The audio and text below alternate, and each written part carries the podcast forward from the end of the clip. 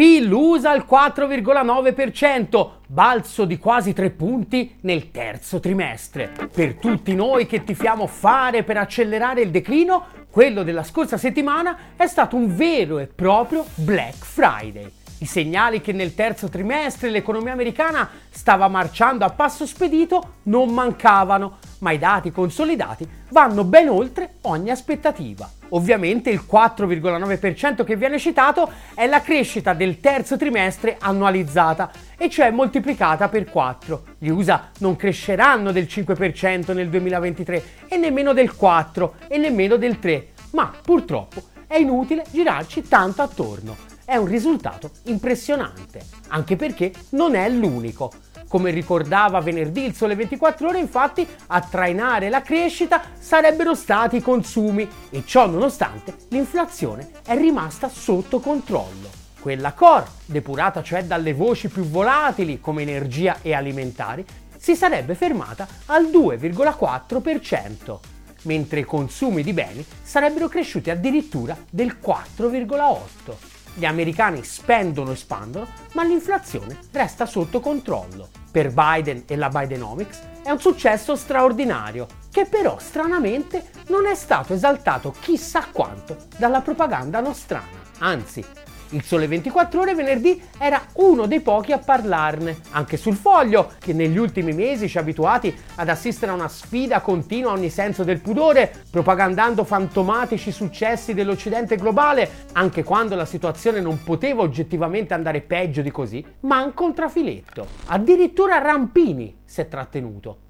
Non ci posso credere! Come avevamo commentato in passato, ancora fa fatica a capire i dati economici. È ancora convinto che gli USA crescano come la Cina, che comunque va detto è già un passo avanti. Qualche settimana fa diceva che crescevano il doppio. Ma a parte questo, il punto è che Rampini ovviamente brinda con entusiasmo alle performance dell'economia americana, sì, ma anche lui in realtà senza troppo entusiasmo. La nuova patologia dell'America, intitola infatti il suo corsivo, sempre più ricca, sempre più depressa e impaurita. C'è qual quadra che non cosa. Perché tutti i pennivendoli italiani che fino a ieri facevano a gara a inventarsi successi che erano solo nelle loro fantasie perverse, ora che oggettivamente c'è un risultato concreto da festeggiare, tirano inspiegabilmente il freno a mano?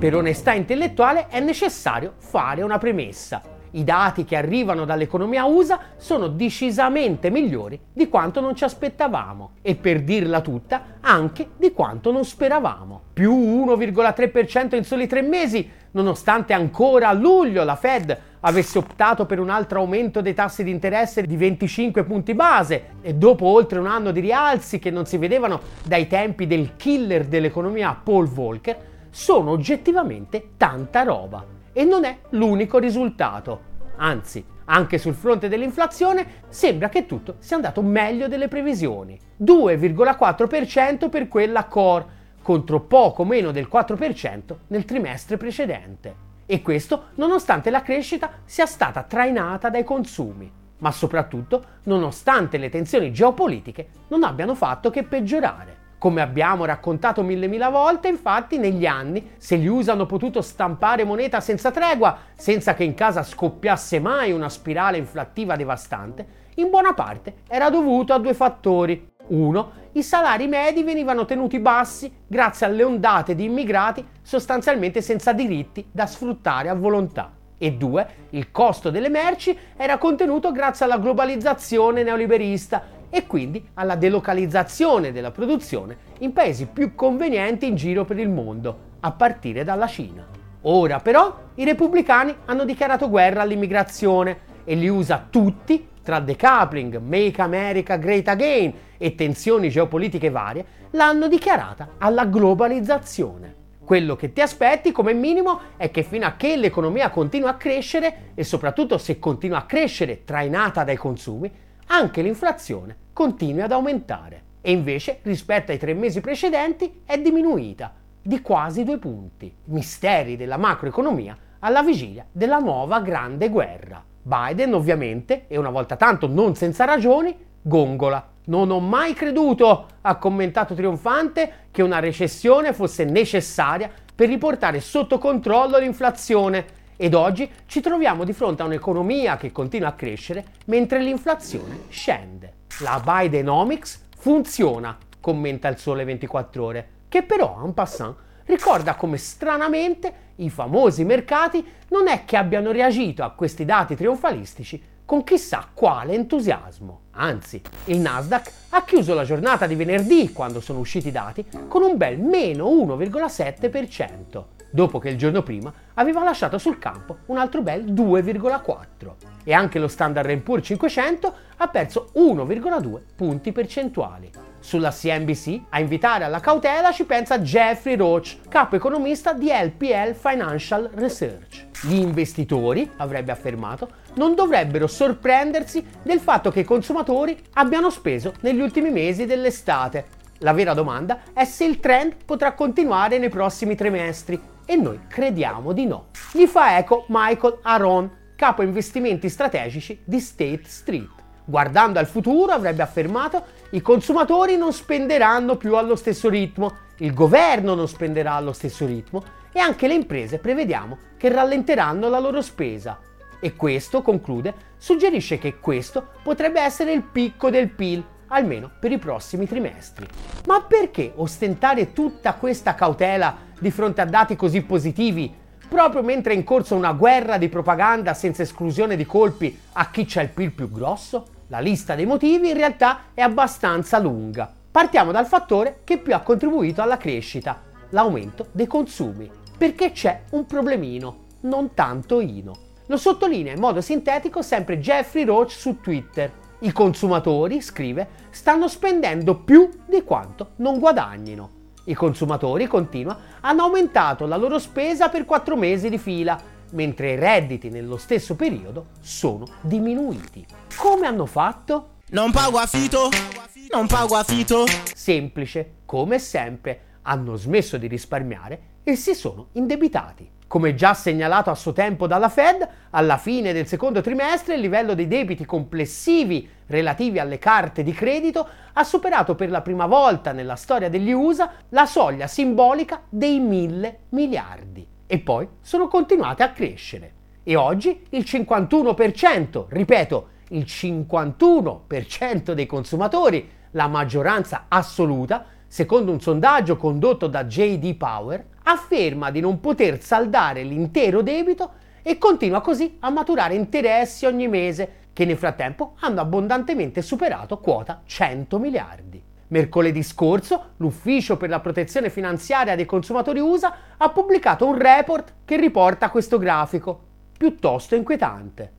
Ricostruisce il livello di indebitamento pro capite sui conti delle carte di credito. Se per passare da una media di poco superiore ai 4.200 dollari ad oltre 5.200 prima della pandemia i consumatori statunitensi hanno impiegato oltre 6 anni, dopo la tregua della pandemia, resa possibile dai vari sussidi statali che hanno permesso di mettersi in pari con i debiti, per tornare ai vecchi livelli è bastato meno di un anno. Questo molto banalmente significa che il livello dei consumi negli USA, che oggi permettono questa crescita, è appunto reso possibile esclusivamente da un sempre maggiore indebitamento. La differenza rispetto al passato a questo giro è che dopo due anni di corsa al rialzo dei tassi di interesse da parte della Fed, gli interessi che si devono pagare su questi nuovi debiti fuori controllo sono più che raddoppiati e i risultati si vedono. Questa è la curva che descrive l'andamento del numero delle insolvenze. Il valore assoluto, che si sta rapidamente avvicinando al 3%,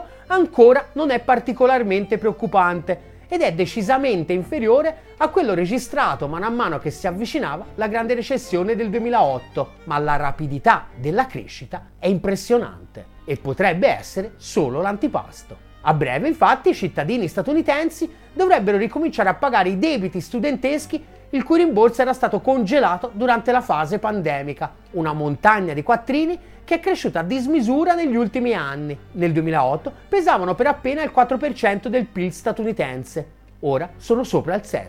Ma i debiti dei consumatori non sono l'unica cosa che preoccupa. A spingere la crescita di questi mesi, infatti, è stata anche un'altra voce fondamentale, gli investimenti privati, che sono cresciuti addirittura dell'8,4%. È tutto merito dell'IRA, l'Inflation Reduction Act, che garantisce a chi investe generosissimi crediti d'imposta. Un po' come il nostro super bonus, significa che quello che oggi investi come privato domani ricadrà sui conti dello Stato, che non incasserà tasse per una percentuale consistente di quanto ha investito. Proprio come per il super bonus per l'Italia, anche l'IRA per gli USA ha garantito e sta garantendo una crescita imponente. Ma proprio come per il super bonus, quando domani arriverà il conto da pagare, il bilancio potrebbe risultare un po' meno entusiasmante del previsto. Ovviamente, tra l'Italia sotto commissariamento e un paese sovrano come gli USA c'è una bella differenza. Quando arriverà il conto da pagare, gli USA, infatti, che hanno ancora una banca centrale che serve le politiche del governo,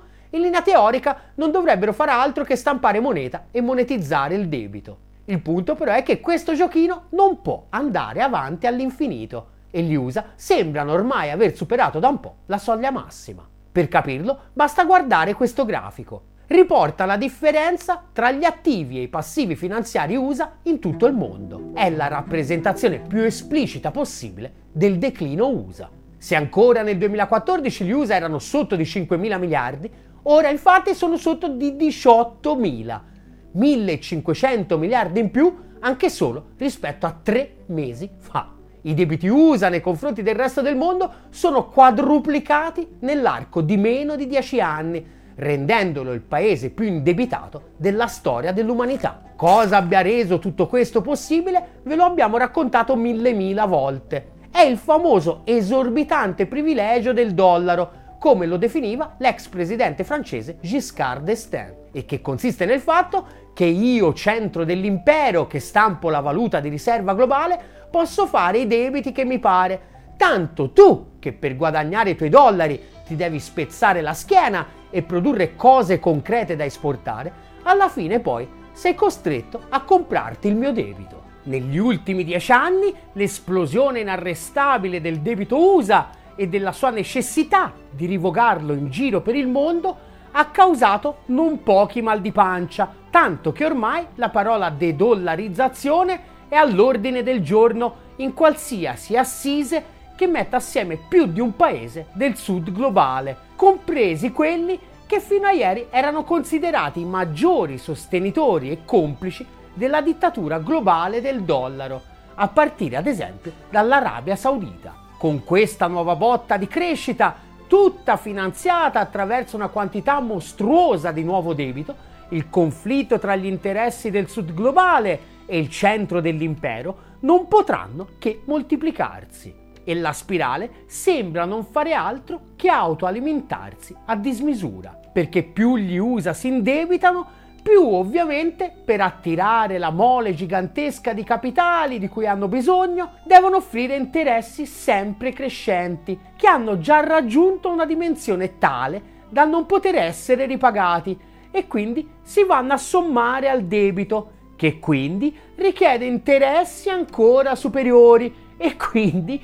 ancora più soldi che non si riescono a pagare e che si vanno di nuovo ad aggiungere al debito e così via all'infinito. Ma non solo, indebitandosi sempre di più ed essendo così sempre di più obbligati ad aumentare gli interessi per attirare i capitali, gli USA continuano anche a rafforzare la loro moneta che dall'inizio dell'estate è tornata a rafforzarsi contro ogni altra valuta, a partire dalle più forti. Se a inizio estate, ad esempio, per comprare un euro servivano infatti 1,12 dollari, ora ne bastano 1,05. Se a inizio estate ancora per comprare una sterlina servivano 1,31 dollari, ora ne bastano 1,21 e se per comprare un dollaro a inizio estate servivano 140 yen giapponesi, ora ne servono più di 150. Prima del febbraio del 2022 ne bastavano 115. E così, oltre alla crescita che si basa sull'esplosione del debito, ecco che si spiega anche quel dato anomalo sull'inflazione USA, che è rimasta sotto controllo e grazie a Arcade importano tutto e la loro valuta si è rafforzata di poco meno del 10% nei confronti di quelle dei paesi dai quali importano. Quindi sia a pagargli la crescita che a pagargli il contenimento dell'inflazione sono sempre gli altri. Quanto a lungo potrà andare avanti? Beh, dipende. Se fanno affidamento sugli stati sovrani del sud globale, Probabilmente non moltissimo, nonostante gli interessi più che appetitosi nell'arco di un anno, dall'agosto 2022 all'agosto 2023, la Cina ad esempio si è sbarazzata di ben 133 miliardi di dollari di titoli di Stato USA, poco meno del 15%. L'Arabia Saudita si è sbarazzata di 10 miliardi, circa l'8%. Anche la Svizzera ha cominciato a nicchiare, Nell'arco di un anno ha diminuito il suo portafoglio di titoli USA appena di 7 miliardi, e cioè di poco più del 2%. Ma a guardare più nel dettaglio si nota che fino a giugno in realtà aveva continuato a comprarne di nuovi e poi nell'arco di due mesi ne ha rivenduti o non rinnovati per poco meno di 20 miliardi, cioè oltre il 6%. Chi caspita è allora che se li compra? Ma è chiaro, noi. E con noi non intendo questo giro tanto l'Italia, che da questo punto di vista conta abbastanza poco. Con noi intendo in generale noi vassalli. E più sono vassalli, più ne hanno comprati. La Corea del Sud, ad esempio, gli è andata un bel pezzo in culo ed è ferma alla quota di un anno fa. La Germania ha comprato nuovi titoli, ma solo per circa 8 miliardi. Ma la Gran Bretagna, ad esempio, ne ha comprati per oltre 50 miliardi, 30 miliardi solo nel mese di luglio. Il Canada addirittura per 67 miliardi, segnando un bel 30% tondo tondo. Hanno fatto acquisti in grande stile il Belgio, la Norvegia, il Lussemburgo, ma il caso più divertente è quello del Giappone, che è in assoluto il primo creditore degli USA al mondo. Nell'estate del 2022 aveva cominciato a sbarazzarsi di un po' di titoli USA, un po' tanti, 130 miliardi nell'arco di appena un paio di mesi. Poi qualcuno gli deve aver fatto presente che se volevano le migliori armi USA per difendersi dal pericolo cinese, forse era meglio se ci ripensavano. E da allora hanno ricominciato a comprare al ritmo di una decina di miliardi al mese. Cioè, non so se è chiaro. Mentre gli USA e i rampini di tutto il mondo brindano per i successi della Bidenomics, i vassalli sono in recessione e con i soldi che hanno, invece di investirli per tornare a crescere, ci comprano il debito americano che gli americani usano per scaricare su di loro l'inflazione, per portare avanti la loro agenda geopolitica contro i loro interessi e anche per corrompere le aziende e spingerle a non investire più nel resto dei paesi alleati e andare a investire invece negli USA, quando tra infrastrutture che crollano fatte in America che cos'altro hai comprato? E mancanza di competenze. Un paio di cosette, quel lampadario, un nuovo regolatore di fiamme. Gli USA in realtà sono uno dei peggiori paesi al mondo per produrre. E anche un gatto. Quindi quando chiediamo fino a quando potrà durare il giochino, la risposta è semplice. Fino a quando noi popoli dei paesi vassalli degli USA accetteremo di farci governare da una classe dirigente di svendi patria che ci sta letteralmente togliendo i quattrini di tasca per finanziare l'impero USA e non smetteremo di ascoltare la propaganda che ha deciso di ribattezzare questa vera e propria rapina difesa della democrazia e valori condivisi. Qui di valore c'è solo il frutto del nostro lavoro e una manica di parassiti ha deciso di regalarlo a qualcun altro. Io sarà perché sono un po' pigro e già di per sé il fatto di dover lavorare per campare non è una cosa che mi abbia mai esaltato più di tanto, ma molto sinceramente mi sarei anche abbondantemente rotto i coglioni.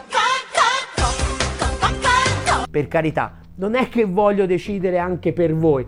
Se a voi vi sta bene andare a faticare per arricchire uno Stato che coi vostri soldi ci compra le bombe antibunker con le quali sterminano i bambini a Gaza, siete liberissimi di farlo. Per tutti gli altri sarebbe il caso come minimo di dotarci di un media che abbia il pudore di non chiamare questa barzelletta condivisione di valori, ma appunto rapina. Aiutaci a costruirlo. Aderisci alla campagna di sottoscrizione di Ottolina TV su GoFundMe e su PayPal. E chi non aderisce è Federico Rampini. Ottolina TV, comunque vada, sarà successo.